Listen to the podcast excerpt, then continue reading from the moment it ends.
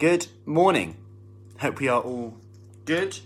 Obviously, after yesterday's news, many people will be changing plans last minute, will have maybe loads too much food or not enough food, as in the case of us now, as we are now changing our plans. But anyway, I wanted to talk about this because actually, yeah, we're doing a morning routine habit challenge at the moment, and yesterday's was all about gratitude and what we're grateful for.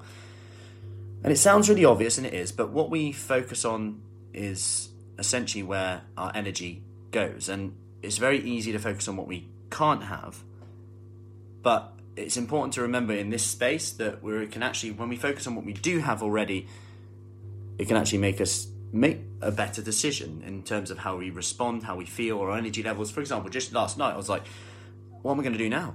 Like, I can't just stay because I'll, I'll just work. and I was like, because this is the type of person I have. And I was like, right, I need a schedule, I need a routine to make sure that in that downtime, I don't just work, that I actually do stuff. So I'm going to make a little bit of a schedule. And actually, when I look at it now, you can always flip a negative to a positive. Yes, the negative that we don't get to see family, don't get to get get away. Morning, Rachel. But what we do get to do is a, close family Christmas, which we've never done before, and maybe actually will never do again. You could see that as a positive. Less traveling, less driving, less packing presents in a car. Could be a positive. We're now potentially going to a safari park for the day, where we wouldn't have before. Actually, there's a few positives in that. Good morning, Ali. When I really dig deep on that. Now, my point here is you can always flip it.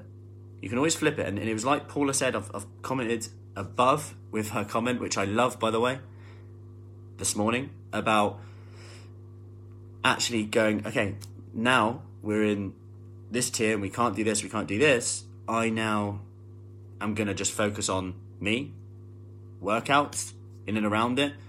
And the thing about that is then people are then, we can then focus on what we get to do and they're just shifting it straight away. Because sometimes, if you think about it over the years, people you might hear people go, "Oh yeah, Christmas. I have to spend time with them. I have to do this. I have to do that. I just need time for me." And I think the cool thing about that is now we've actually got that, and the interesting part about I guess humans is that we then often go, now we we don't have that. Then it's like, oh, why can't I have that? Why can't I do that? Um, I guess it, it comes. I'm not going to get into the decision here, but it's very interesting about how we respond to situations. And the important thing is to f- just step back sometimes, just focus. Okay, what do you get to do? What are you grateful for here now? This is a very no housework needed. Yeah, yeah, love that. No, no need to make my house spotless. Um, so I also just wanted to touch on muscle and weight loss here. I wasn't going to talk about that first bit, but given yesterday, I thought I'd bring it in. But I actually want to talk about muscle and weight loss, losing inches, and the whole scales not moving part as well, because it's really interesting that the different benefits of muscle and getting stronger are just not said enough. So I'm going to say them again. Okay, I'm going to say them again.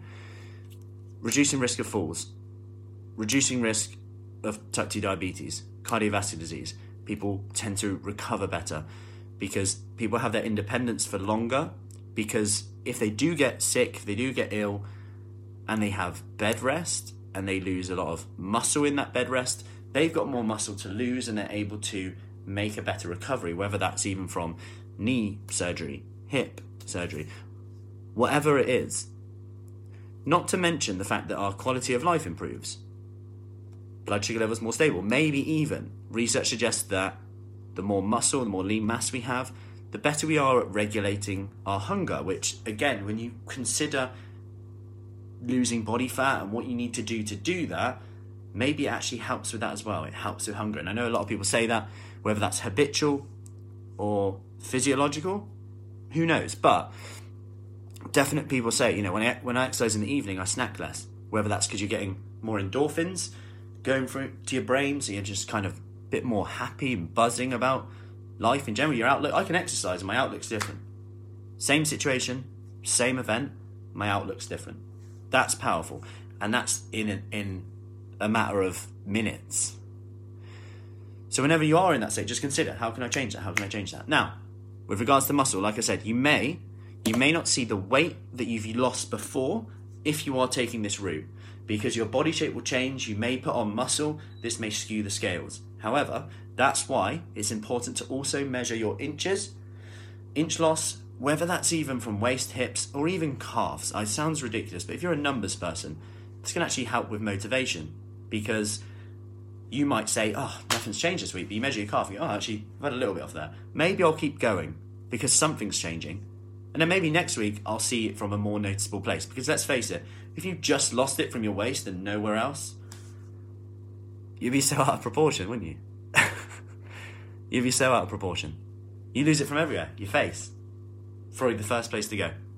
Face, first place to go. And often, we often need to lose the amount on their face where people just start going, oh, you've gone too far. You've got to deal with the comments as well. Now, with regards to weight, I bring this up as the other day one of the ladies said, you know, I've reached a bit of a plateau with my weight, but I'm still losing inches. And it can be quite disheartening if you've always been told that the scale should be moving. If you've always been told that the scale should be moving, and they, they'll come, they'll probably come with that. You might get a little bit of a hit again in a few weeks' time, especially if your inches are changing. But weight is, isn't the be all and end all if your inches are changing. Because there's a hell of a lot of research about your waist to hip ratio, about how that is a great marker of your health, your risk of disease. The cool thing about that is that that has nothing to do with the scales there. You know, it's linked to it. But the reason why we don't use that so much is because it's a more intrusive measure. You know, imagine if you had to go and get your waist hips done every time, it takes longer. But your waist to hip ratio is definitely one that people will look at more going forward 100%. Not to mention your strength.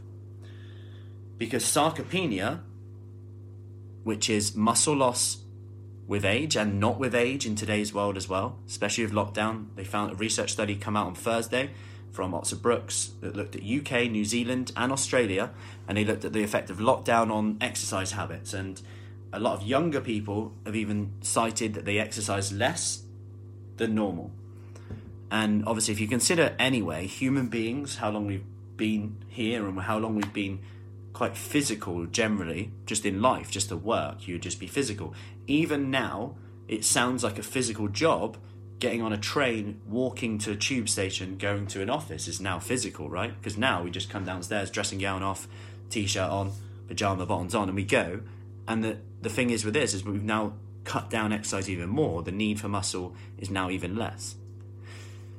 So what I'm saying here is actually sarcopenia might be maybe happening in lower population. And this is the impact of lower muscle mass, which again comes back to blood sugar levels, comes back to risk of disease, independence as we age.